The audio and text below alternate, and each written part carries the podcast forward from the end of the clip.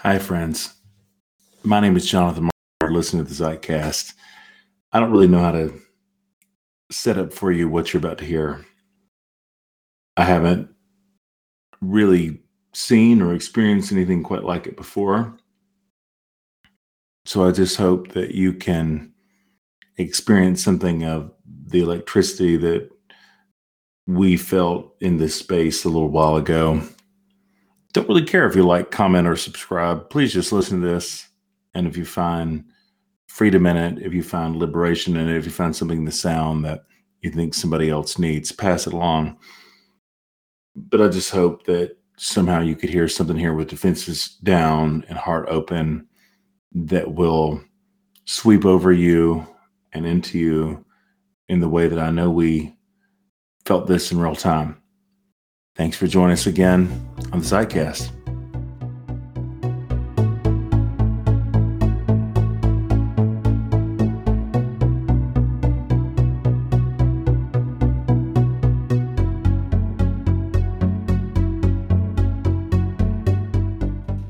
Well, I want to start by saying good evening to the people of Instagram. If you're listening via audio, hello, whatever time of day that it is.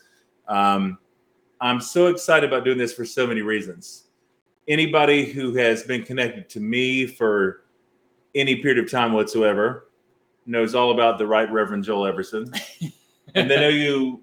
Now, Joel actually wears more hats than any person that I know. And one of the things I always say about Joel that I think y'all appreciate, hello, Joseph. It's good to see you, my friend. Awesome. I'm already seeing folks come on that I love. One of the things I love most about Joel is that, well, I'll put it like this. About the time when I'm getting up really early, when I'm getting up early for me, and it's like, oh, it's four thirty, five a.m. I need to start this day. Joel has already mowed the lawn by then. it's it's a supernatural gift, all the things he's able to accomplish. He wears many hats, but many of our folks know Joel from his time producing the Zeitcast and make it sound really amazing, because then he's making the music, he's producing in every way. Obviously, now it does not sound nearly as good. But part of the reason that Joel is busy doing other things is this extraordinary thing behind me, which is, and I don't think I'm just being biased here, y'all, this is the coolest bourbon bar in America. Have you ever been to a bourbon spot cooler than this? Well, I am, I am biased, uh, so I, I will. I, I don't know that I can say this in an unbiased way, but we're we're really, really grateful. Uh, almost almost fifteen years in the making. Tosh and I found notes mm. in our like journals from fifteen years ago of like wow. what if, the what if kind of stuff. Wow. Uh, so to see that happen is pretty darn cool. And you know what they're doing fifteen years ago? They were having multi-hour prayer meetings before church and all the things. That's right. And all of it. Hey, uh, I'm not sure my friend is who's is an opera. I, I'm not sure the right way to pronounce that. Please come and please seriously come to us. Greencastle, Indiana. So about forty-five minutes outside Indianapolis. Yeah, that's right. And there's this extraordinary space for community. And um, yes, there there are spaces like this outside of Kentucky. It actually it actually happens. So I want to do this for a couple reasons. I mean, one, of the many hats that Joel wears, getting to do ministry together and uh, being in the context of Govan United Methodist Church, which is a wonderful, wonderful community. Hi, Kevin. So Kevin, that's perfect. I'm glad you're here.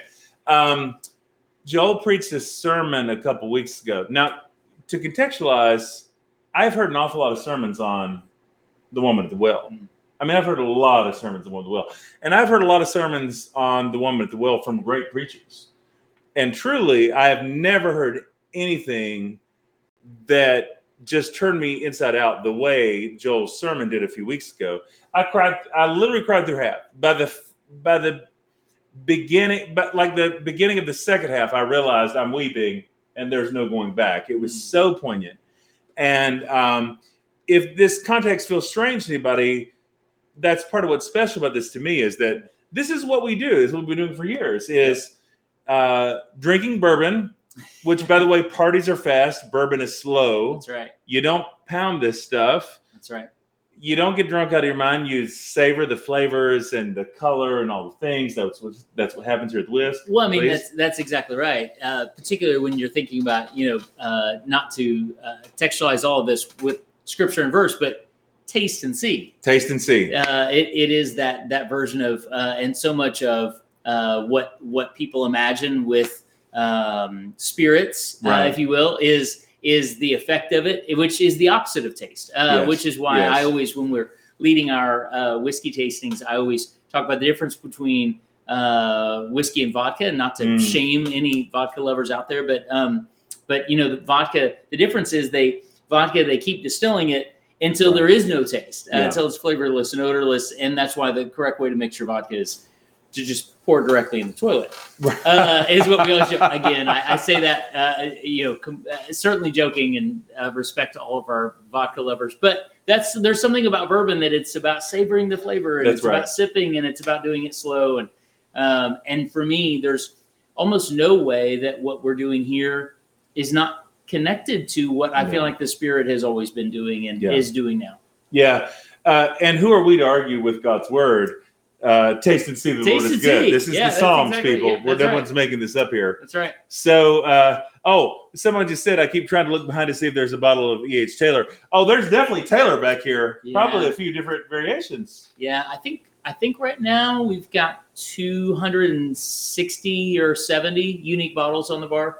Um, of bourbon and rye, yeah, yeah. Colonel Taylor was definitely one of the generals in Gastonia. so, um, so a couple things that I hope happen here tonight, like at this time in this space in this podcast. That sermon was so illuminating, mm. and there's this could sound like making a pun. It can sound like being funny, and then I realized I'm really not being funny about it. Mm. This wonderful refrain that Joel had in the sermon, which is straight from the text. And John P. Kee just said, I love you, sir. John P. Kee, that I love amazing. you. That is amazing. John P. Kee and him. John P. Kee is literally like one of my favorite humans, and your music has been the soundtrack for my life. You're changed, amazing. Changed my life. You know, you, you don't understand how like these white people in Indiana right now have been shaped, John P. Kee, by the rumbling sound of your organ and your choir. It's That's like, right. this is like in my, this is in my soul. So true, true story that Tasha and I had with the bishop, uh, you know, you know, I met this bishop in which we're talking about songs. And he said, well, if it's up to me, we'd be doing some John P. Kee. This is actually a true story. And, yeah, and I said, yeah. me too. Let's do it. Yes. I can't make sense story. of my life apart from John P. Kee. That's the truth. Yeah. yeah like That's right. And I think I've told you, Reverend John P. Kee, I think I've told you this before. And I, this just feels like the right context to bring it back around again, because I don't know when I else I would talk about this. When I was sixteen years old, I was working at a little Christian bookstore in Gastonia, North Carolina. You know where it is, right outside Charlotte. So I'm working there, and I remember this woman coming in. She was probably sixty-ish, and she asked me, keep in mind I'm sixteen, coming from my little rural Pentecostal mm-hmm. context. She asked me, she said, like, son, where is your gospel music at? And I... I brought up the section where we had Lardo Heresies. And she says to me, she said, like, boy, I didn't ask you where your black singers are. I asked where the black gospel was. And I was like, oh, she's, and she said, I'm talking about John P. Kee. That is awesome. And I played, I absolutely, I took multiple John P. Kee C Ds home that night and played it, and was like, oh, this is not what Larnell Harris is doing. That's right. That's awesome. It's a whole different thing. So, That's awesome. So, so, ha- so happy to see you on tonight, my elder and my friend. That's amazing. But in this sermon, Joel, you had this amazing refrain mm. that Jesus is thirsty. And honestly, not trying to be clever. I think I've sat at this bar enough times with enough different kinds of people mm. and seen the power of when you when someone asks for a drink, and to see the actually deeply spiritual, profound things that are happening in the space.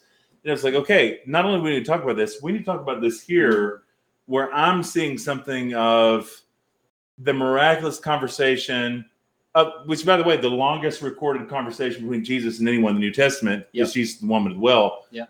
where I feel like I'm bearing witness to the power of that here. Mm. It's happening here. And even though you didn't talk about that overtly in that sermon, I felt yeah. like it those experiences very much were there. Yeah, I think that's right. And and for, because for me, I mean, uh, and, and even the fact that, you know, I'm thinking about this now, that we're sitting, you know, the bar is, is behind us. Mm. And um, I, I always think about uh, that that the bar is it's it's it's this great unifier and equalizer, and it's this mm. space in which, um, you know, people people leave the bar, and and this is just even from my own experiences. Tosh and I would travel uh, and do music. We would always want to sit at the bar. There'd be an open table, and say, mm. no, no, no, we'll wait for a seat at the bar, because we would walk away from the bar knowing intimate details about people's lives whose mm. last names we didn't know. Wow. And there's this sense of story that happens, and there's this sense of like when you when you sit down, there's a common thirst that mm. it, that is just it's it's human, mm. and I feel mm. like that that's the woman at the well story. That Ooh. sense of of Jesus says, "I'm thirsty." She's uh, she, he then begins to talk to her about her thirst. There's that's this right. unifying and humanizing factor um, that I think is deeply connected to, to the Lenten season. Mm. That that there is. Uh, if, if you're needing permission to be thirsty, yeah, yeah. this is th- this is the season. If you're needing permission to to to ache and to feel yes. something in your bones that yes. says, "I need something that, that is different and and from another place," yeah, that's what Jesus is talking about, which is the layers of this. I, I read a rabbi that said there's, um, according to rabbis or Jewish scholars, fourteen or fifteen different layers of meaning happening within this story. Mm. He's talking to her about water, but there's something yeah. deeper. There's uh, this this echo. There's this resonance of the spirit that's being discussed. Ooh.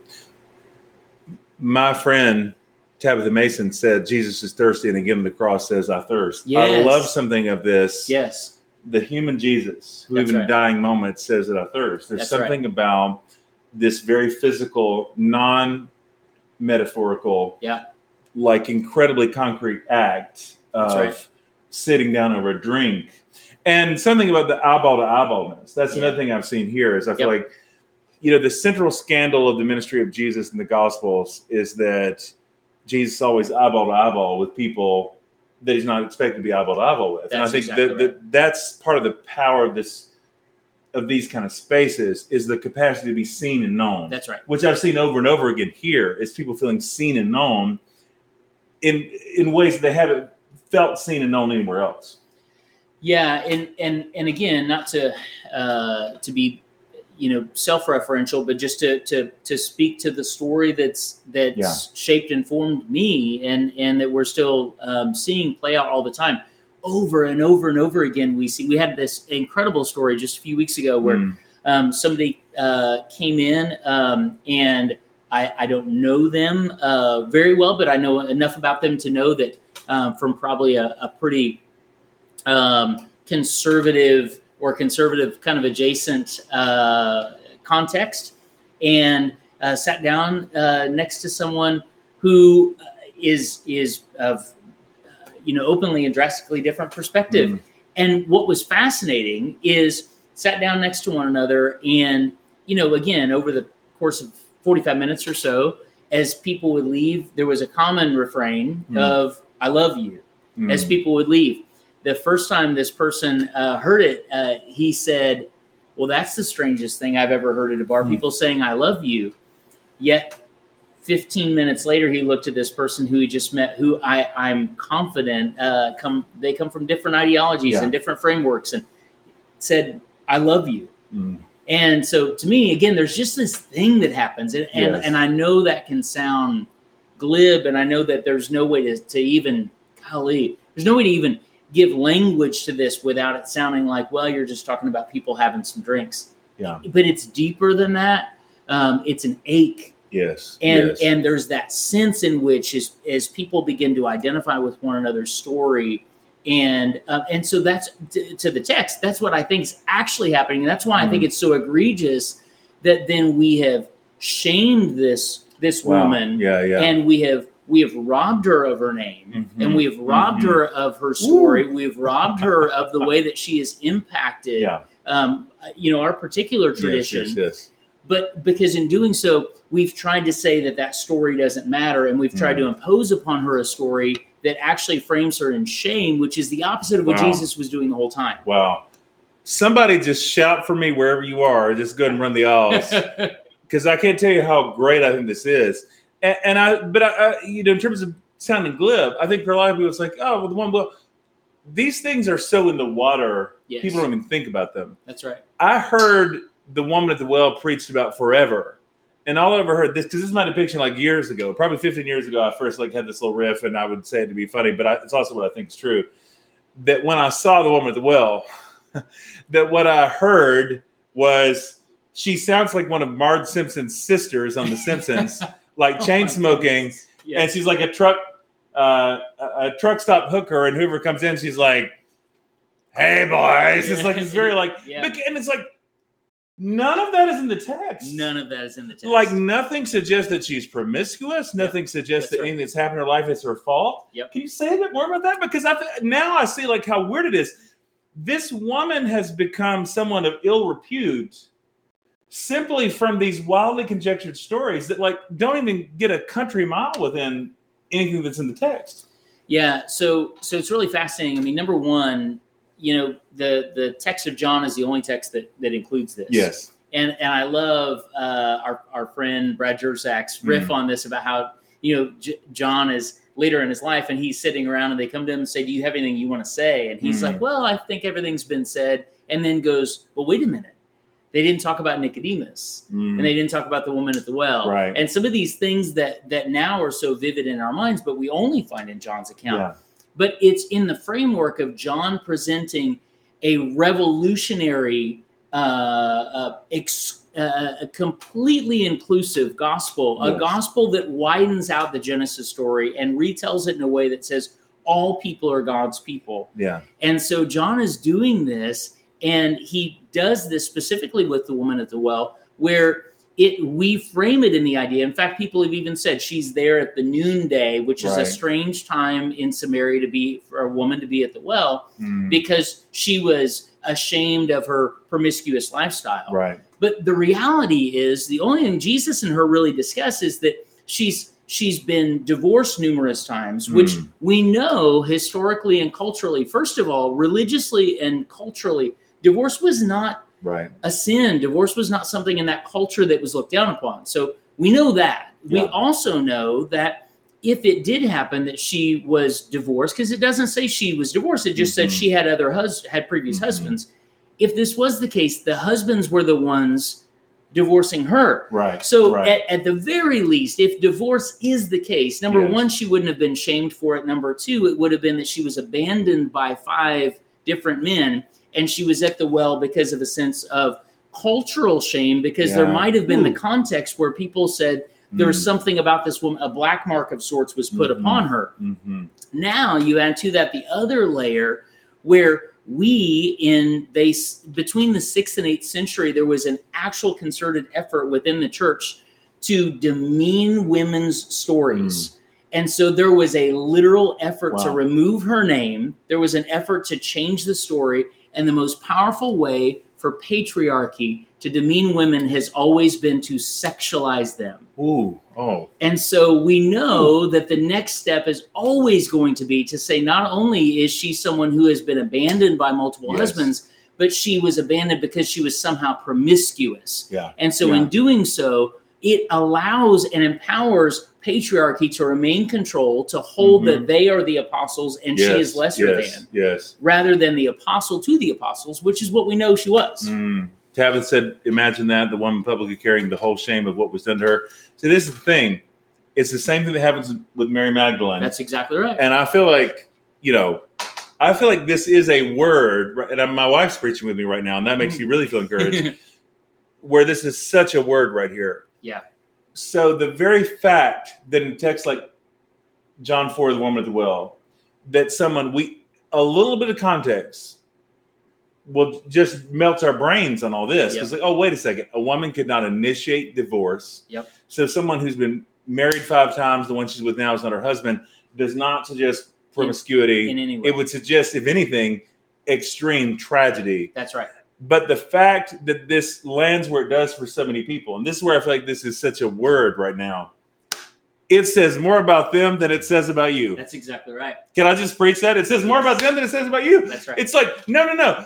What this shows is the character of the folks who are reading this text, that That's somehow right. you can read a story of pain, tragedy, That's right. dehumanization, and all the ways she experienced, and yet turn that into something is like, this person is the one who should bear the shame. That's right. I think this says so much about how so many of us read scripture that become authoritative. It's like, oh, I read it in the Word. You read in the Word what you wanted to read in the Word. Right. You saw what you wanted to see. And it's like a Rorschach test. It's like, an right. ink, like the ink box. Like what you're seeing is a projection of what's inside of you far more than what's inside That's the right. text. Because because the reality is, and and and I can't say this emphatically enough, you cannot find a single instance in the gospel where Jesus meets someone mm. in pain and introduces shame, condemnation, or exclusion. Come on. It doesn't happen. Come on. So Jesus is never going to meet someone whose story is is tragedy yes. and introduce shame. Yes. So even the way we read this story, if we start with the idea that Jesus, uh, excuse me, this idea that this woman, uh, what she has done wrong, because somehow, of course, it's her fault, mm. Mm. and of course, it's sex.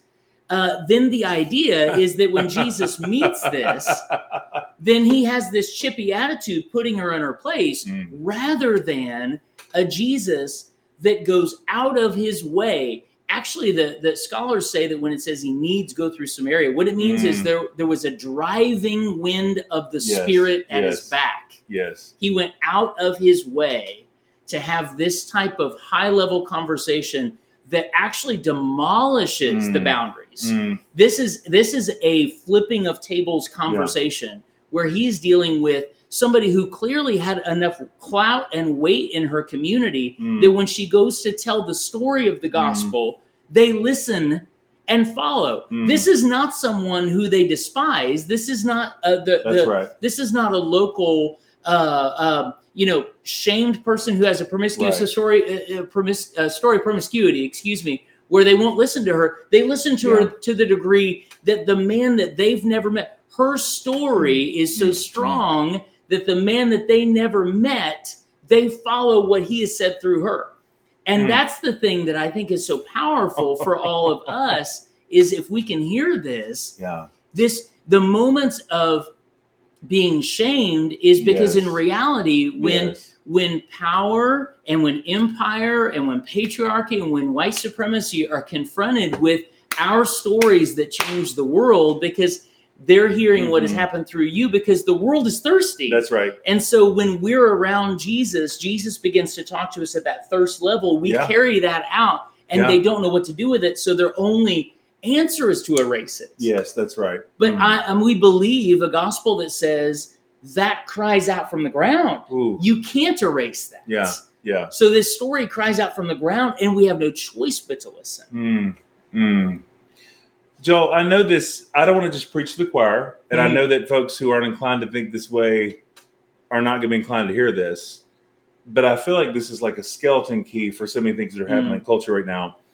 Okay, so part of I don't want to cut too much punchline, but my sense is from so many people that we know and who we talk to um, who really are not what they're talking about, what they're living is not about sex. That's exactly right. And yet it is from people who have a certain kind of piety, a certain kind of religiosity around shame.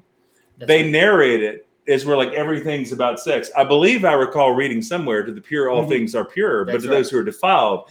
And that's more and more what I'm thinking about it, where it's kind of like, you know, y'all folks are the only people I know who are making everything into something dirty. That's right. And making everyone into something dirty. When in reality, it's just not there. And I, I just think that that's so powerful the way you're talking about this in this text, that people bring these projections that's right. that say far more about what they're thinking about. That's right. And I really would like to punch that home. It says so much more about what they're thinking about than even the woman at the well actually says, or that John in writing this gospel is saying about her. That's right. And yet they feel like, well, this was what the Bible says. No, this is not what the Bible says. This is at the front of your brain. That's right. And this is part of the reprogramming, I think, for some of us is coming to see that, like, some of these assumptions about who's sex crazed and who's about, I just said, no, no, like, we're the ones who are sex crazed, which is why we're making these very sharp dividing that's right. lines. That's right. When none of that's in the text, it's just nowhere near there. It to the degree that in this story, Jesus never even speaks to her. He right. never tells he never tells her that she has sinned. Yes, yes. He never yes. he never addresses. So we assume, even I've heard like the the diet versions of patriarchy yes. and misogyny at work, where it's like, well, he maybe that is true, but he still tells her that, you know, there's something going yeah, yeah, on because that man yeah. at her house and yeah. all this kind of stuff. It's like, no, wait a minute. He never says that. Mm. Actually, what what we think is happening is something far more powerful and prolific, where Jesus, a rabbi from this uh, Jewish tradition, goes out of his way mm. and is mending this thing, because what mm. we think, and scholars now believe, that the the um, what was happening is the the priests of this Samaritan, this Jacob's Well place, was where the priests of this Uh, religious order would gather to yeah. serve. Wow. So Jesus is having some type of interfaith conversation about how all people are God's people, yes. all ground is holy, yes. and that what is actually happening is that Spirit is gratuitous and completely Ooh. democratic mm. and given to all without mm. measure, which I think I mm. read that somewhere. Yeah, yeah, that's right. That's and right, so, all flesh. So now what happens is there's this sending out that happens where I don't even really know if it changes her message. Mm. It just ends up changing the way we see the thing, where the truth has always been the truth. Wow. Yeah. And yeah. and so I, I love that, because again, it's this it's this bigger context. Mm. But the problem is when we start with the idea that she has something to be forgiven yes, for, yes. it is, y'all, I can't say this clearly enough. Her problem is not sex, ours is. Holy Ghost. It's just that simple. Yeah, yeah, that's right. Because when we decided to mm. to to cast a narrative on top yeah. of on top of this sainted woman who yeah. is sainted by the church. Oh, this is the sermon was keep going. This this this is I, I wept at this. So so what we know is that for for the Christian within the Christian tradition, this woman who we have we have Uh, considered nameless, anonymous. Mm. We have taken her voice away. For the Christian church, for the first eight centuries, and now yeah. still to this day in the Eastern Orthodox Church, her name is Saint Photini. Mm. She has a name. She her, has a name. Her name is actually the one who brings enlightenment and the one who opens mystery. Mm-hmm. And we know that she, when she was sent out uh, after her conversation with Jesus, she goes to her her village and begins to share about this, yes. something happens and they begin to see differently as well. She's eventually called by the Spirit to go and prophesy and stands in the face of mm. Nero, mm. the emperor of Rome, which is considered by many historians one of the most vicious and right. violent uh, emperors and rulers in history. She prophesies the truth to him. Mm. He actually has her arrested, has her eyes plucked out, has her feet amputated, and mm. throws her down a well where she lives for thirty days without food or water. Mm. This is according to the tradition. Wow.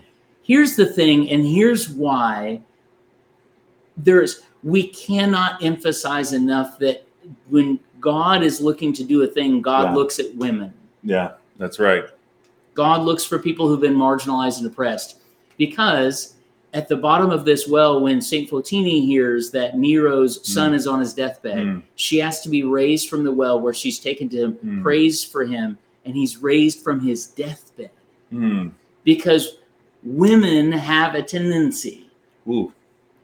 Women have a gift to upend these structures mm-hmm. and to absolutely disrupt the way things are supposed to work, because they have mm. over and over and over again demonstrated that in the face yes. of oppression, in the face of violence, in the yes. face of marginalization, in the face of patriarchy trying to force a story on them that is not their own, yeah. they have recycled that as forgiving love over and over and over again, and brought healing in the yeah. face of catastrophe, because they have chosen to be wounded healers, not wounded herders. Mm. This Ooh. is the story wow. of women, and this is the story of Saint Platini. And yet, and I tell you, Joel, this is so, like, I, I don't know if I'm closer to shouting or um, just weeping here. And April, that's so powerful. Thank you, friend. Um, that's an extraordinary comment. I'm, I'm just so thinking about how the implication of this, and I was so moved by that that day, is that in the Eastern Orthodox tradition, she's named, she has a name and she's celebrated. But like for some of us, whether this agenda is above ground or not, yep, there's a reason for her not to be named. Yeah. There's a reason for her not to have particularity. There's a That's reason right. for us not to discuss the particulars of her story. That's right. Because it doesn't go the way. That's right.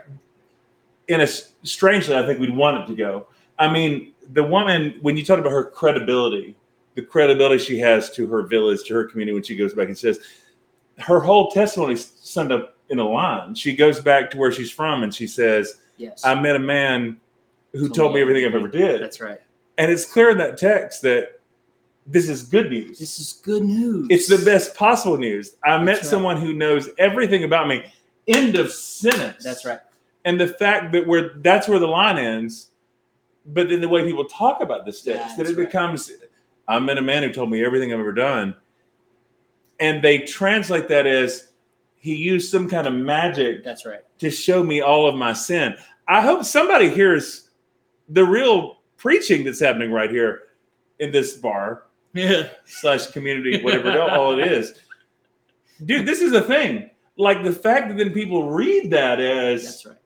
Jesus exposed the darkness to her. That's right. When what she says is like, he knew all about it. Can you believe that? And that makes them want to come and believe. How that gets translated into a narrative of shame? Man, that says so much more about us. Because because telling her that, telling her all the things that she'd ever done, and that in the midst of that, she had nothing to hide from. Yes. She had nothing yes. to run from. She was seen and known and completely whole and completely accepted and completely empowered.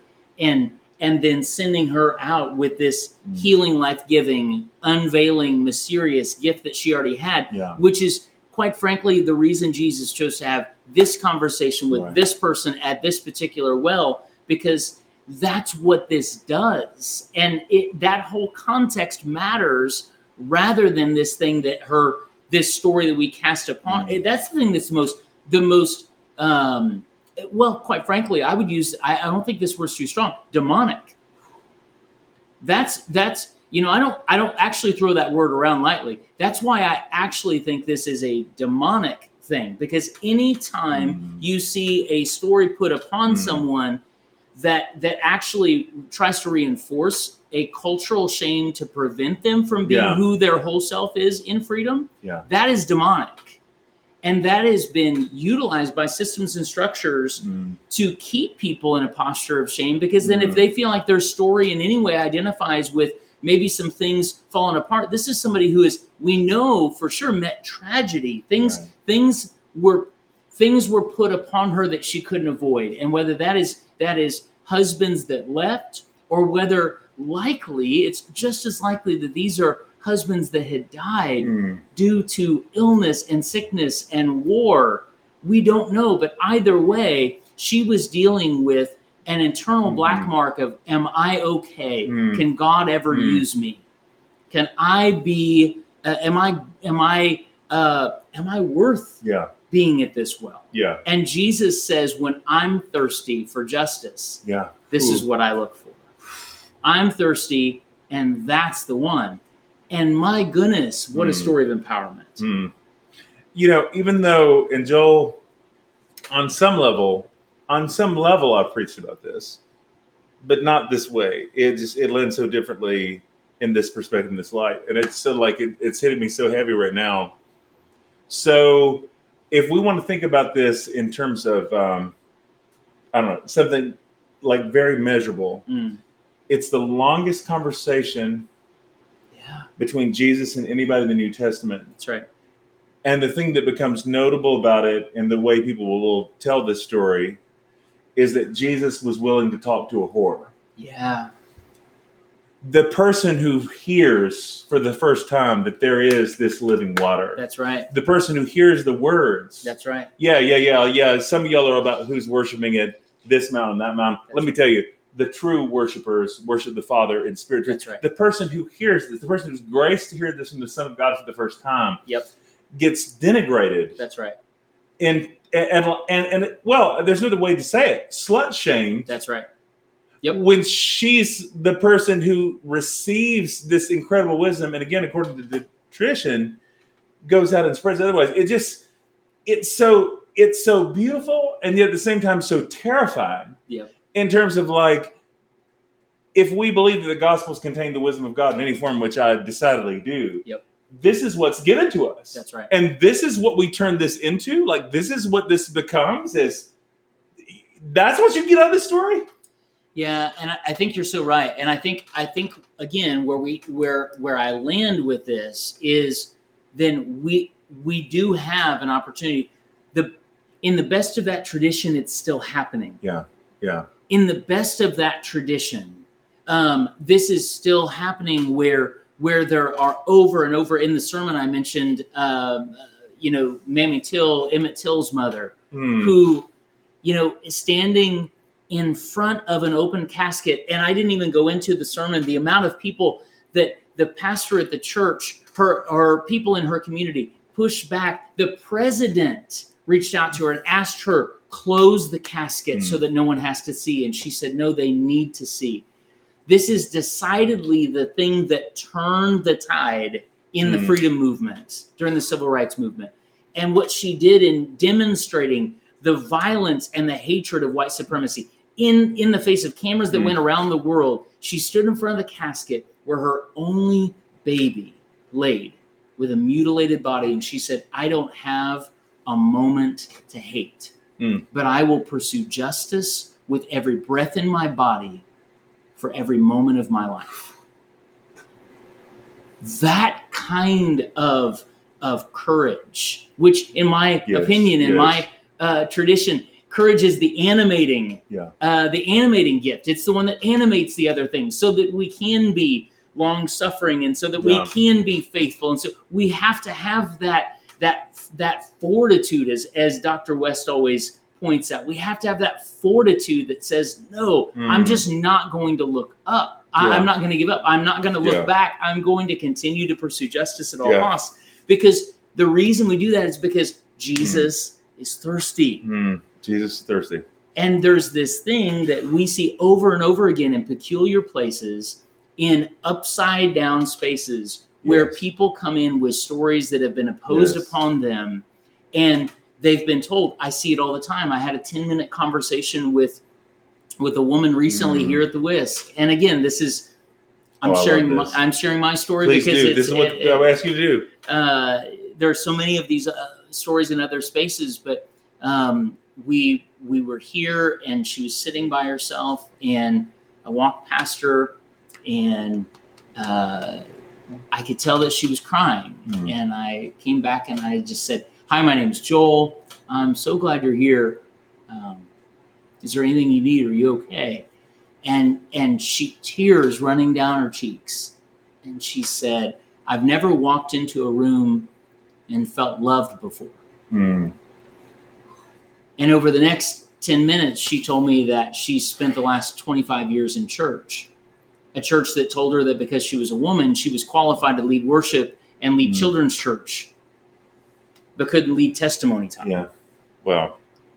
This is a woman that was told that because uh, because she had experienced a divorce, that mm. she was she was disqualified from communion. Mm. Um, over and over again, the reality of it is that there are always spaces where, if we will acknowledge this thirst, this ache in our bones, that God will do this thing that unites us and empowers yeah. us to carry this thirst to the world. Yeah. And I'm telling you, it actually causes systems and structures mm. to quake. It breaks their brains. Yes, folks, yes, I'm telling yes. you, it breaks their brains. Mm. Mm. You know, that's so powerful, Joel. I'm sitting here thinking, and I'm not trying to like throw down the mic here or something, mm. but I might I might have to actually walk this one off.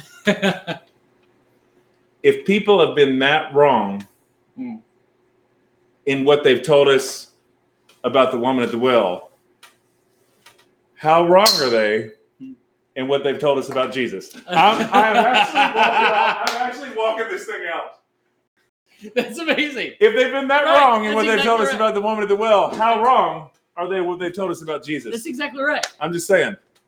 Because the reality is, like, if what we find in the story with the woman at the well, yes, yes, it's telling us about Jesus. Right. That's right. That's right.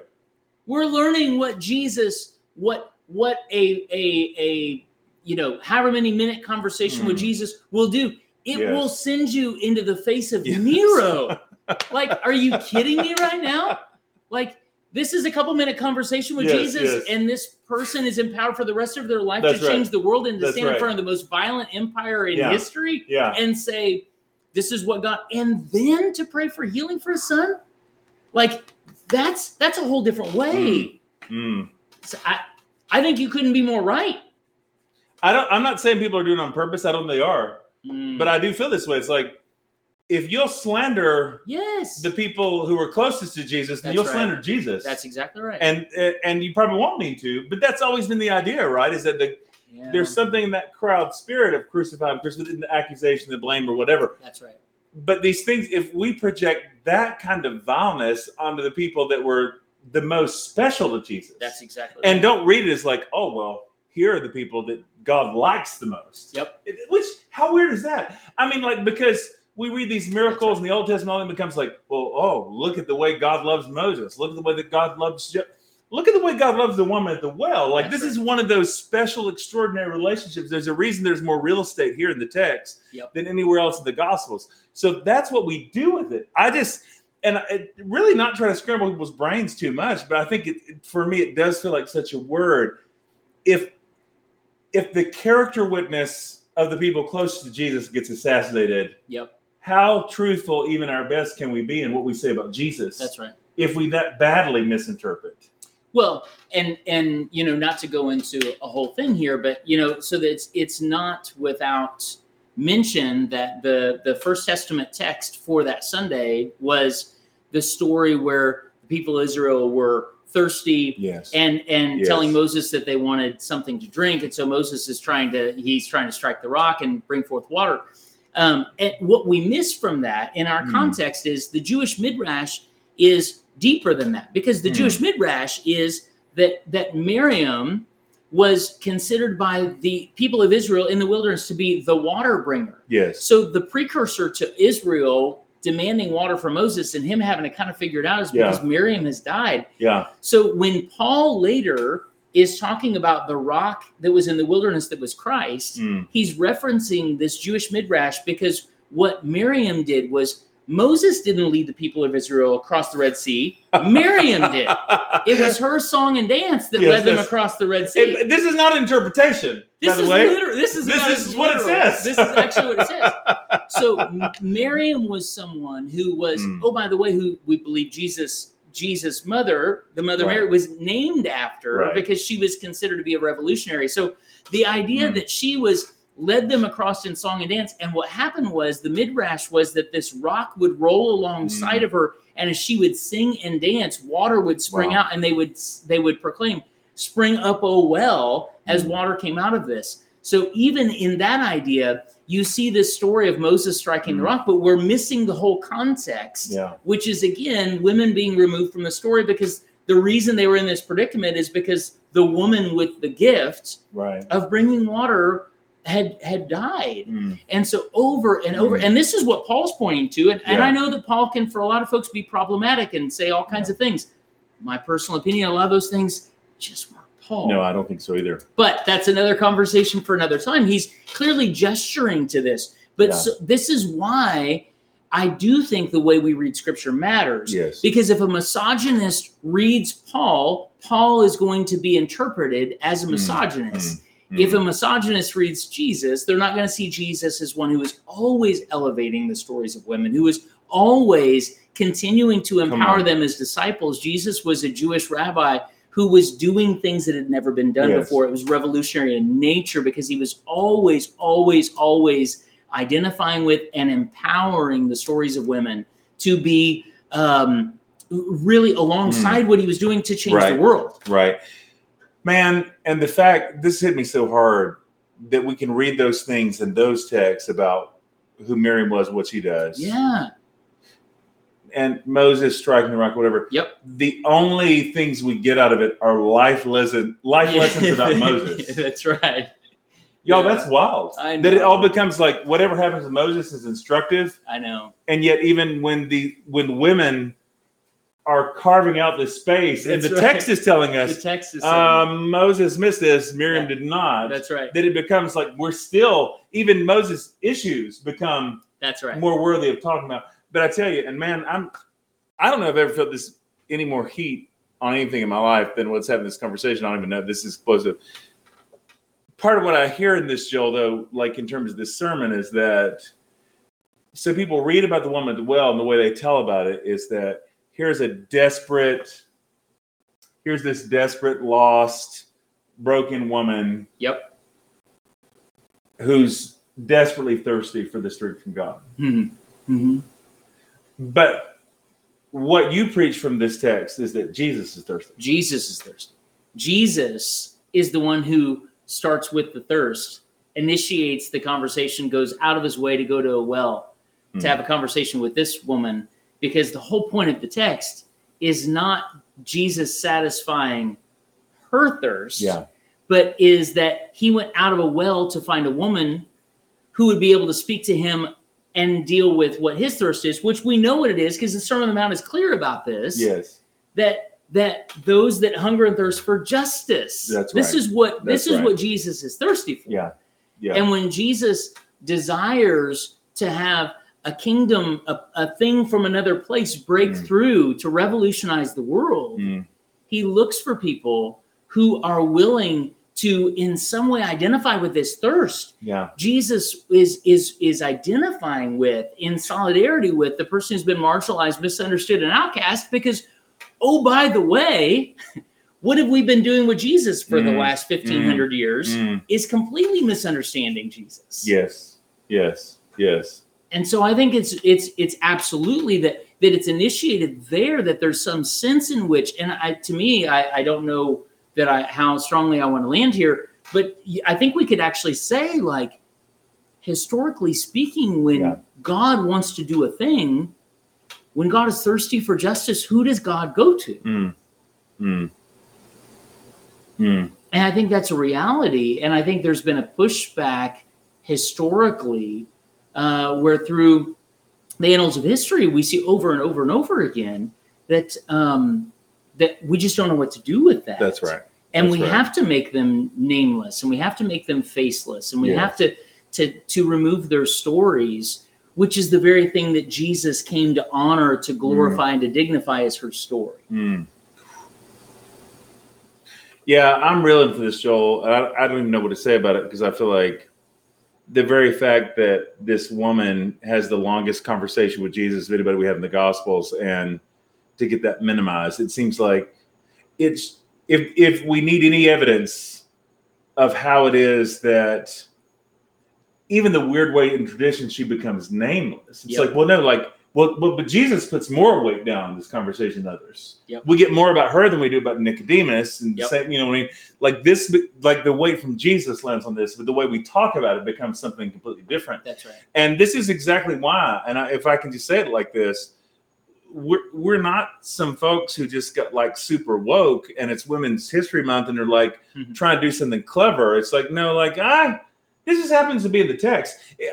I, I don't, it's not because it's some, for, somehow for my personal edification. No. We don't get points for this, like nothing like this. And they're like, this is just what's happening in the text. In the and that's text. Part of what's so maddening about all this. It's more like, I feel like these things that are bubbling up in some of us right now, it's more like, okay, this is the stuff that's actually in the scripture. That's right. That if you want to talk about God being the same yesterday and forever, and a lot of y'all do, let's talk about it. Like, that's yes. Right. Yeah. The God in the, of the text has is the same yesterday, today, and forever. It just so happens that a lot of us have had all kind of reasons That's right. of bearing these things yesterday, and we're bearing them today, and we'll bear them next week too. Man, I feel the Holy Ghost on that. Well, and, and the reality is this is this is why I can say even more emphatically that there's there's the God of the Exodus. Yes, is the God of the tradition, because oh by the right, way, when right. the God of the Exodus decided that that God wanted to Exodus, yeah. Yeah, that God chose Miriam. Yes, yes. you know, yes. there's that sense that it's like, oh, this has always been happening because God has always mm. been dignifying this story. Yeah. And I think we have to go there. And in the same, I think that we do this with Jesus. But I absolutely think we do this with the um, with the our readings, our various readings of the First Testament as well. That's right. Over and over again, we that's see right. we see Dinah, the the the daughter of Jacob. That's mm-hmm. we don't when we talk about the twelve, twelve tribes of Jacob. Yeah. She's not mentioned. We don't, we don't think about um, uh, Abishag and mm. and uh, Abigail, the two uh, wives of David that are that are not mentioned. Mm-hmm. Over uh, Caleb's wife and Aaron's wife. I mean. We do this over and over again, and we have mm. such incredible and robust history. So yeah. I actually can feel pretty confident to say, because for those of us who are maybe from a Protestant stream, this may be new stuff. It doesn't yeah. mean that it's not in the in the That's tradition. Right. That's right. It's it's very, very, very orthodox. Yes, yes. Well, and I feel like, and I'm empathetic to this, of course, for people where these texts have been weaponized or used in ways that are harmful, whatever. Yeah. It, then, of course, the idea becomes...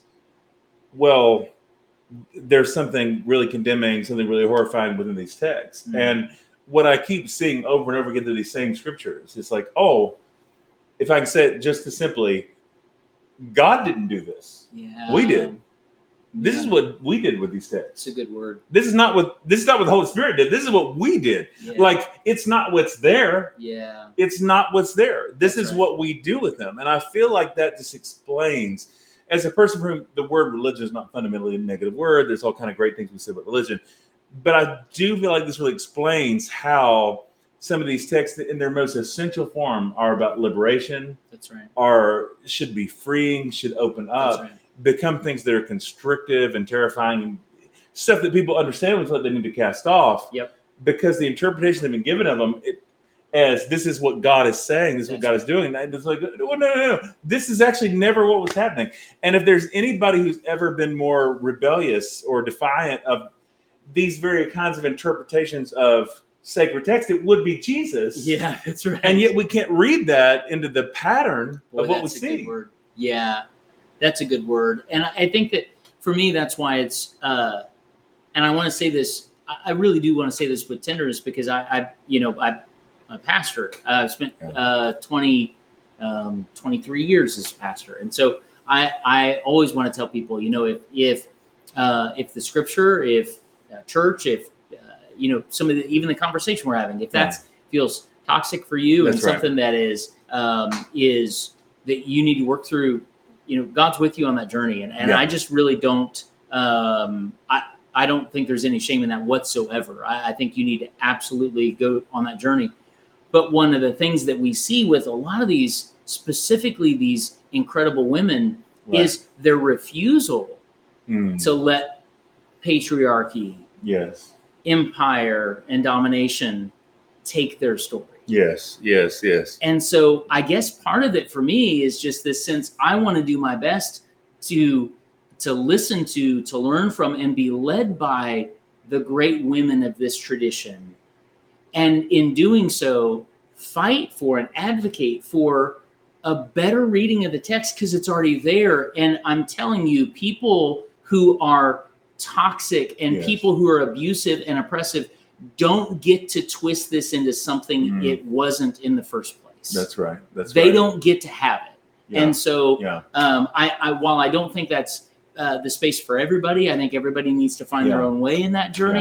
Yeah. Um, Just know that if that's the case for your own story, that they don't get to do that. They don't get to impose mm. upon you shame. Yes. They don't get to impose upon yes. you namelessness or facelessness uh, or rob from you the beauty of your story. Mm. Um, they don't get to do that. Mm. And that it part of what, uh, you know, I feel so called to and so um, driven mm. by in this moment is, is not to, to do this on my own, but to follow the example of these incredible women who've already been doing this and to lift up their examples mm. because it's there. It's there within the tradition. It's there mm. within the history. Um, and goodness, um, God, God, that we would have that kind of the courage of Fannie Lou Hamer. Yes. Uh, yes. The, the, the, the courage of Dorothy Day. Yes. Uh, the courage of Shirley Chisholm and so mm. many others. Uh, we see this even in recent history. Mm. Well, and I, Joel, I, I love that so much about your sermon in terms of, because you did give some of that history and some of those names and who fall in like the lens of this. And yet part of what's been happening to me, I think ever since, I keep thinking, I keep working backwards. Mm. And I think about, man, the woman with the issue of blood would have a reason from a certain interpretation of the text to decide that she's impure. Mm. There's Bible for that. Yeah. And she says, no. That's right. No. Yeah. I, I'm, I will, I will, I will not only push through that crowd, I'll push through that crowd. That's I'll right. push through these interpretations. I'll push through these ideas. That's... I'll push through these labels in order to get to Jesus. That's the space that she carves out. And I feel like repeated in the Gospels, those are the stories that we get. Yep. And this gets weird for people, I know. And I, it makes me always hesitant to bring it up, even though it's so there in the text. The woman that Jesus seems to dismiss, the Samaritan woman, who um, the whole thing about the, the woman who says, even the dogs get crumbs from the yeah, table. Syrophoenician woman. Who what right. we get in yep. the text is yep. she's willing to say even to God. Yep. Let me remind you. Yep. Even the dogs get like. That's right. And she's lauded. Jesus is like, whoa. Yep. I've never seen faith like this in Israel. That's right. What is even happening here? That's and, right. and so she's in the actual text. She's a hero. Yep. Because she pushes back on Jesus. That's right. She she advocates for innate human dignity to Jesus, and is considered, until recent modern history, to be a hero of faith because yes. she's the only one that had would actually push back against Jesus and had Jesus recount. Now, yes. I don't know how you work that out. I know that gets tricky, and I know that can be bothersome to some folks. Mm-hmm. But at the very least, I think we have to look at this and say, there's something about people advocating for their own human dignity yeah. that Jesus loves, honors, and mm. actually mm. Uh, desires for us. Yeah. Yeah. And so, my goodness, I don't know how, again, I don't know how exactly all that works out, but we see this, and this is within yes. the tradition. Yes. She argues with Jesus. It's, it's, I heard someone say one time, this is the only time you see someone argue and advocate with Jesus and win. Yeah. You know, it, that's that's a fascinating idea. Yeah, yeah, yeah. Um, but but if nothing else, isn't Jesus then saying that if something is being put, if there's right. a cultural norm that's been put upon right. you that says that you're less than anyone else and right. doesn't affirm your innate human dignity, wow. you better push against that, because that story does not belong to you. That story's been imposed upon you, mm. and it is not yours. Mm. And there's a better mm. story. There's a better story. Which is what Jesus has always been saying. There's a better story. I want to be so careful because this matters a lot to me too. And I think the way you framed in terms of Miriam is a great example of how within mm. the Hebrew tradition and the Jewish tradition, that this stuff is already there. Yep. And I, around now in my proxy, my friend Rabbi Pfeffer, I talk about I, like I, I, the miracle, uh, the miracles I continue to experience in modern Judaism. So the, the, the point is, of course, not just casting aspersion on oh that First Testament, no. but I do find this fascinating. It's so brazenly clear. I mean, I feel like when anybody reads our First Testament, other people, Christians would call it the Old Testament, you can't get around, okay, who does God like? Who does God seem to favor? Well, it's people push back. Uh, yeah. Abraham argues with him yeah. about Sodom and Gomorrah. By the way, why in that text does judgment come through? Because Abraham gives up at ten. Abraham's the one who does that. God like it like that. At, at, at every point, God wins. fifty, oh, yes. Yeah. yeah because right. Abraham stops at ten. But like we see that. We see Moses arguing with God. Yep. Yep. And God's like, I like this guy. Yeah. That, y'all, I'm not making this up. It's just, I. If there's any text in the Bible I've studied, it's Job. And one of the things that's so powerful mm, about it to yeah. me, at the end of Job, after Job and his friends have done all their talking, um, God finally talks back. And one of the things God says is he says that Job, unlike his friends, is the only one who's spoken rightly of him. That's right. What's so weird about that is God is that we've had like four chapters of God correcting Job's theology. And it's very clear in context, God is not actually saying that Job's theology is right. That's Job right. has not spoken rightly about God. God has direct, explicitly corrected Job right. at like fifteen turns. And then it becomes, but what he's done right is yep. he's spoken directly to God. That's what God likes about Job, is that Job is willing to go mano a mano with God. Yep. And part of what I love so much and find so liberative about our Christian New Testament is that that role is over and over again expressly right. played by the women in the text. Yep. The Samaritan woman is got, oh, she's a little feisty. She's got a little mouth on her. You know what I'm saying? That's how people talk about it. Right. She's got a mouth on her. Did she have a little bad attitude? Can you believe she's talking to Jesus like that? Oh, not only can I, can you believe it, Jesus loves this. That's right. Though that Samaritan woman, that you know, that conversation, the the crumbs from the table, yep. uh, the the one with the issue of blood. These are those Moses and Job and Abraham characters, the New Testament, That's exactly who are saying, "Yeah, I heard what you said. Yeah." But let me tell you about my experience. That's right. Oh, I, I, I don't think you could be more right. Mm-hmm. I think this is absolutely the thing that's always within the text. And and again, this is why Jesus as a rabbi mm-hmm. is he is doing he is he is doing what's always happening within the tradition, which yeah. is why it is not it's not antithetical to the First Testament at all. That's right. That's He's right. modeling for us yes. the best of the Jewish tradition, yes. which is always Uh, you know, this this revolutionary idea of expanding mm. and blowing things open. It's what Jeremiah did. It's what Ezekiel mm. did. It's what Isaiah did. It's what David at his best did over and over and over again, saying yeah. this version of this is a God who is available to all, accessible yeah. to all. And, you know, I, I shared, I'm, it's on my mind because I shared this uh, on our church's um, Instagram today. But but the reality is, if the God that we worship does not, uh, you know, Uh, empower and aid human dignity, it is not God and does not deserve our worship. Oh, that's right. Yeah. And this is exactly what's been happening within yeah. the best of the Jewish tradition and what Jesus came to emphasize yeah. as God in the flesh. Yeah.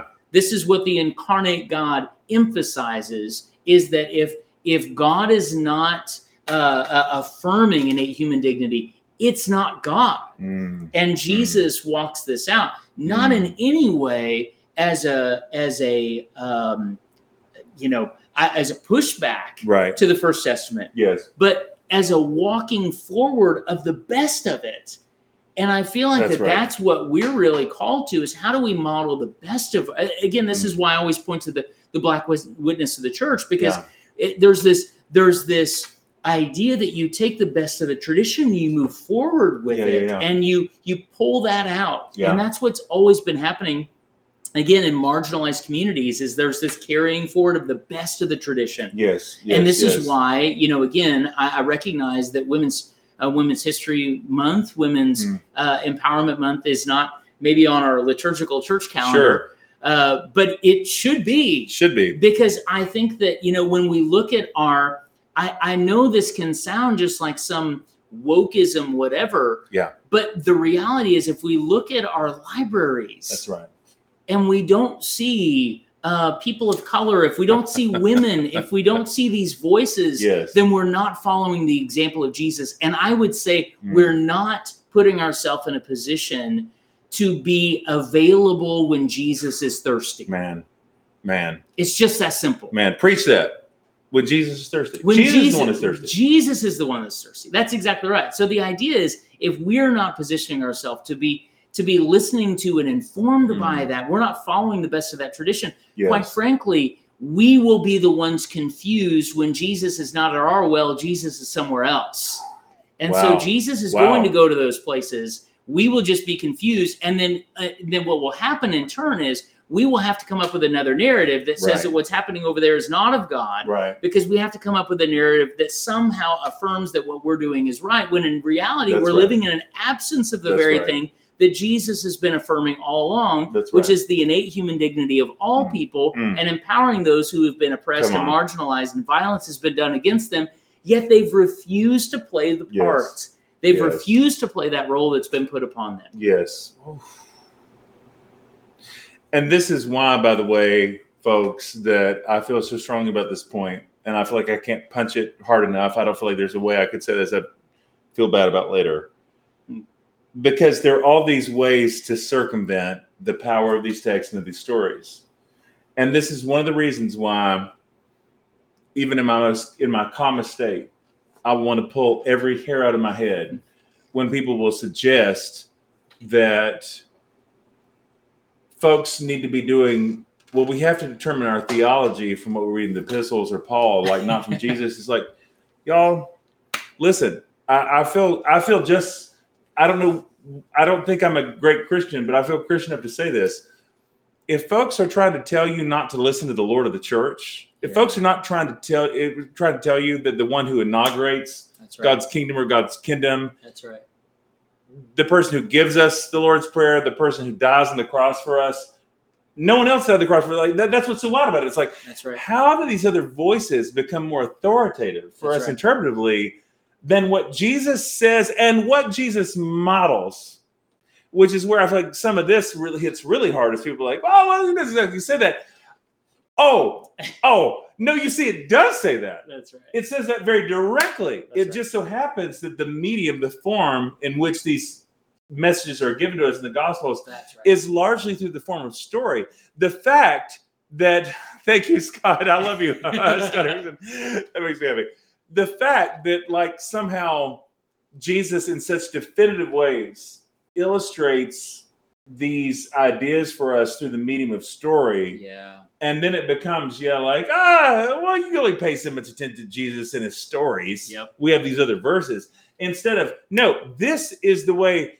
My thing is for Christians, as much as I love the First Testament, as much as I love Paul and all that, but I feel like this is foundational for being a Christian. We read these stories and it's like, oh, whatever we think about any of that other stuff comes through the filter of these that's stories. Right. If it that's doesn't right. match... If it if it doesn't live up to these stories, then we have to think about it different. That if these verses, right. individual verses out of context, don't seem to match. That's right. The powerful, clear message of these stories, then we have to say, like, oh, well, what is this? I mean, like, if if you don't think Jesus is doing theology, what a ridiculous idea! Like that, that Jesus is not doing theology in these stories. What do you think that he's doing? It's like it's like what is he like? Just happy, like merrily, like painting these pictures for us. It's like, no, the God himself, God in flesh, this is Christian theology, is revealing God, the fullness of God's self. That's right. Through these narratives. And the idea that we don't do these narratives as seriously as how somebody interprets half a verse in Paul, like, come and, on. And we're, listen, listen, y'all. And where you know they're full of crap is because when you do this, they'll turn to you and say you have low Christology. Wow. Yeah. They'll yeah. turn to you and say, oh, well, you just don't have a high enough view of, right. of the work of Jesus on the cross. And it's like, no, actually what I have a high view of is the Lord of the church. Yes. What yes. I have a high view yes. of is the fact that Jesus' yes. life and work and ministry is not throwaway. Yeah. We don't, we don't just ignore all of that for the work yeah. that's on the cross. The reality of it is a high Christology, a, a high view of what Jesus did, where yeah. God uh, is, again, coming into flesh. That's yes. kind of the whole thing that's yes. unique for us as yes. Christians in this particular way, really does affirm that that our humanity matters, our yeah. story matters. That's right. And and put it back in the context of, of this space that we're in. That's why um, that's why we love this space so much. Yes. Tosh always says this, that that when we know one another's stories, we do less mm, harm. Mm. We just Ooh. do. We we when we hear one another's stories and hear that we're all complex and we're more than one thing and yeah. we're all kind of on a journey and in process, when that's true and reality lived out in community, and I'm not talking about um, in, in Facebook mm. snapshots and weird gotcha videos, right. but in real life with people, right. when we will just sit back and talk about where do you thirst, where where are you mm. broken, where are you hungry, where is where mm. is the culture trying to shame you yes. for a story that's not even yours? Yes, yes, um, yes that there's yes. a connection that happens, mm. and that's what Jesus is always doing. That's what Jesus is always doing, and we should never try to reduce mm. uh, the story of Jesus to some. That's that's why I'm just uh, while I understand it, I'm I'm just not moved by these uh, doctrinal statements because mm. you just can't reduce no. the work. You can't reduce something like this incredible woman at the well saying, "He told right. me everything I've ever done. He talked to me about my life mm. and what's happened." Mm. You can't reduce that to some um, tenet of faith. Yes. Yes. It's just bigger and deeper and more robust than that. And we see this again in our own lives played out here over and over yeah. and over again. I know we need to land this plane. We've been doing this for a long time, yeah. and I feel like we'd go all night, and I would be respectful of your time and everybody else's. But I'm telling you, I'm so it's landing on me so heavy right now that, I mean, the essential way that Hebrews sums up the work and life of Jesus mm. is that he's crucified outside the gate. Yeah. Wow, and I feel yeah. like the way that so many people now yep. will denigrate these women, Jesus himself, they're yep. simply reading the Gospels and say, yep. that, oh, that's outside the gate. Yep. That's right. That's too far. That's in the outside. That's in the margins. Like, oh no, this is, this is the summation of where the Jesus story lands. He is crucified. His ultimate identification. Yep.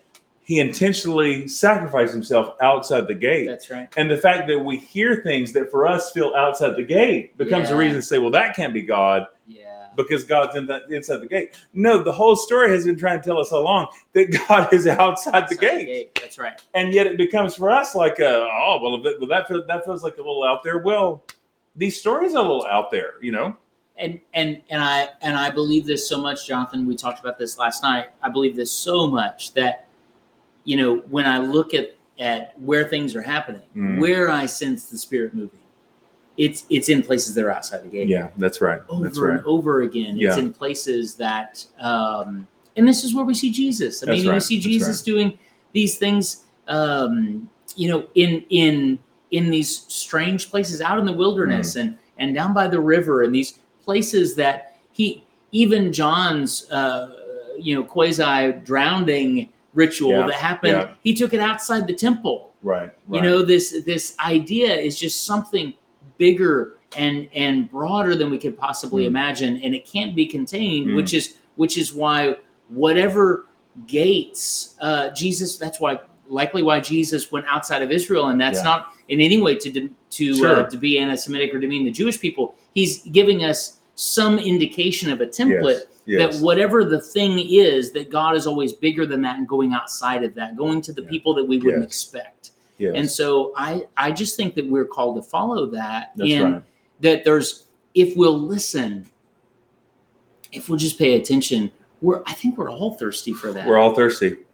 Jesus is embodying what was in the story all along. God said to Abraham, you know, not only I'll make yep. give you a great name and great people, yep. but through you all the families of the earth will be blessed. Yeah. It was always about everybody. That's right. And so Jesus, what he keeps doing is reinforcing and reminding us That's of right. what the universality of God's covenant to Israel from the beginning is. This is for everybody. Yep.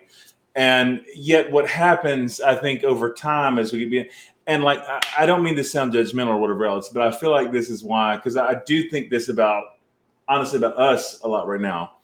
I feel like wherever we go, we have such hope right mm, now. Yeah. And we have these stories to tell. And I think a lot of folks are going to look at it sideways and be like, yeah, the world is on fire. Yeah. Uh, and whether it's mass incarceration, school shootings, and all these things that are legitimately horrible, like, how are you on about these things? But this is my deal. When you're seeing God work outside the gate, nope. and you don't question that. Now, listen, if you don't believe that God is working outside the gate, then yeah. I guess you do effing think the whole thing is burning down. It's true. Because that thing largely is burning down. But like, like I think when you're outside the gate and you're like, oh, look, out here in the wild, God is doing the extraordinary yeah. things. We're, we legitimately are like, well, we're not as freaked out because we feel like the very miracles we're seeing, the gospels we're seeing now. That's exactly Whereas for right. other people, it's more like. That's right. Folks aren't coming into the gate. Yeah, that's right. They're not coming to the institution. They're that's like, right. whatever. We're like, and and and and was God confined and constricted in this institution before? Like, why is this thing to be that's freaked right. out about? You that's know? Right. Yeah, and and it's not to be glib about the very real difficulties. That's right. Again, notice that what what uh, Saint Photini is empowered to do is to go to go speak to yes. the the the systems and structures of oppression. Of yes. course. But but um, there's this. In fact, I mean the very the very uh, the basis of all this is that there's mm. this there's there's this hope that just comes from another place, and I yes. don't know why. And isn't that maybe what Jesus was speaking about, that that you'll have tasted from this, and and and I don't think it's saying that you won't thirst again. Yeah, yeah. I think what it's saying is no other thir- no other uh, drink will be satisfying. That's right. That's right. It's that thing. So so mm. to me, when people are like, oh, mm. you know. Don't you just wish you could build a mega church? And it's like, mm-hmm. well, no, I, I kind of really don't. I, I don't have any desire for that. People who say that wish that you would. Yeah. Well, and wish that they would. Yeah. It's like, no, that, because when you've tasted, when you've tasted something else, it's like, everything else just kind of bland. It's it's like good bourbon. It's like good bourbon. And and Philip, go ahead and translate that, and we'll bring it full circle. Why is it like good bourbon, Brother Joel? Because the reality of it is, there is when when you've tasted something that has yeah. complexity and depth, and yeah. that's what Jesus is speaking to her about. He's ta- t- speaking to her about uh, something that you, and in some ways, at least this has been the story for me. I encountered something that I didn't even know I was thirsty for. Mm. Mm. I just knew that the thing I had yeah. wasn't quenching it. Yeah. And and I feel like that that's what I encounter outside the gate. Mm. I feel like mm. that's what we are encountering in these weird spaces. Mm. I feel like that's what we're encountering, having these conversations around a bar that seems so strange. Yeah. Uh, I grew up about as, well, teetotaler as anybody could be. I, I, I totally can identify with, with folks that would be shocked with this very idea. Yeah. Um, but but I can say confidently that it's it's it's the same wildness of the Holy Spirit. Yes. That yes. that that uh, I was raised in. That mm. that just says keep going. That's right. That's right. The the thirst you never knew you had. Yeah. That's so powerful to me because I feel like it's so easy to kind of like I don't know. Um, whatever, it's more like whatever scratches the itch we think is right. Mm-hmm. But this is not about scratching the itch. Mm-hmm. This is about the thirst that when you taste it, it's more like, oh, I, yeah, I had no idea I needed yep. that until I found it.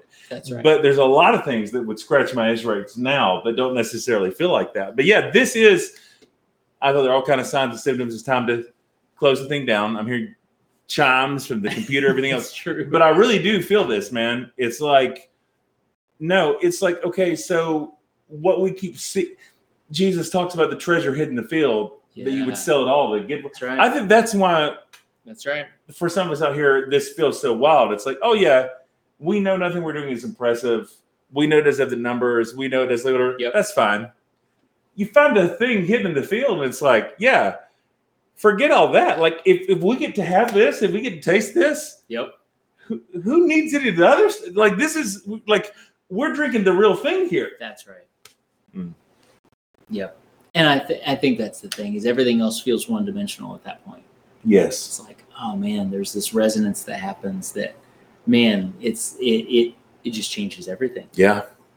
Yeah. Y'all, thank you so much for being with us. I hope you will make this leap from one dimensional into three dimensional. And I do believe we have thoroughly mm. preached the gospel. In the whisk here tonight. We did something. Any closing words you want to give to the folks? Mm. Brother Joel? Well, thank you, first of all, to Jonathan and, and all you kind folks for, um, you know, getting to have this time. This is so much fun. This is this mm. is lit. I couldn't have imagined this was possible. I feel like that even in this, uh, this moment, this is, um, if this is what revival looks and feels like, then I'm on board. Absolutely. And and I'm so grateful. And and I hope that there's a word of hope for you, whatever you might be experiencing. Yes. Um, maybe you feel like the woman mm. um, at the well who has been um, somehow history has said that you're anonymous and said mm. that you're nameless and said that your story doesn't matter. It's taken your voice from you. Um, but just know that you're not. And that um, those are the very people that that prophesy into the face of power, and that power is uh, these these systems and structures are mm. so scared yeah. of your story yeah. um, that that they will try to put a story on you that doesn't belong That's to right. you. But That's what right. Jesus is always doing is affirming your innate dignity. That's right. And saying that um, that there's a thirst that Jesus has, and when Jesus is thirsty, he's mm. looking.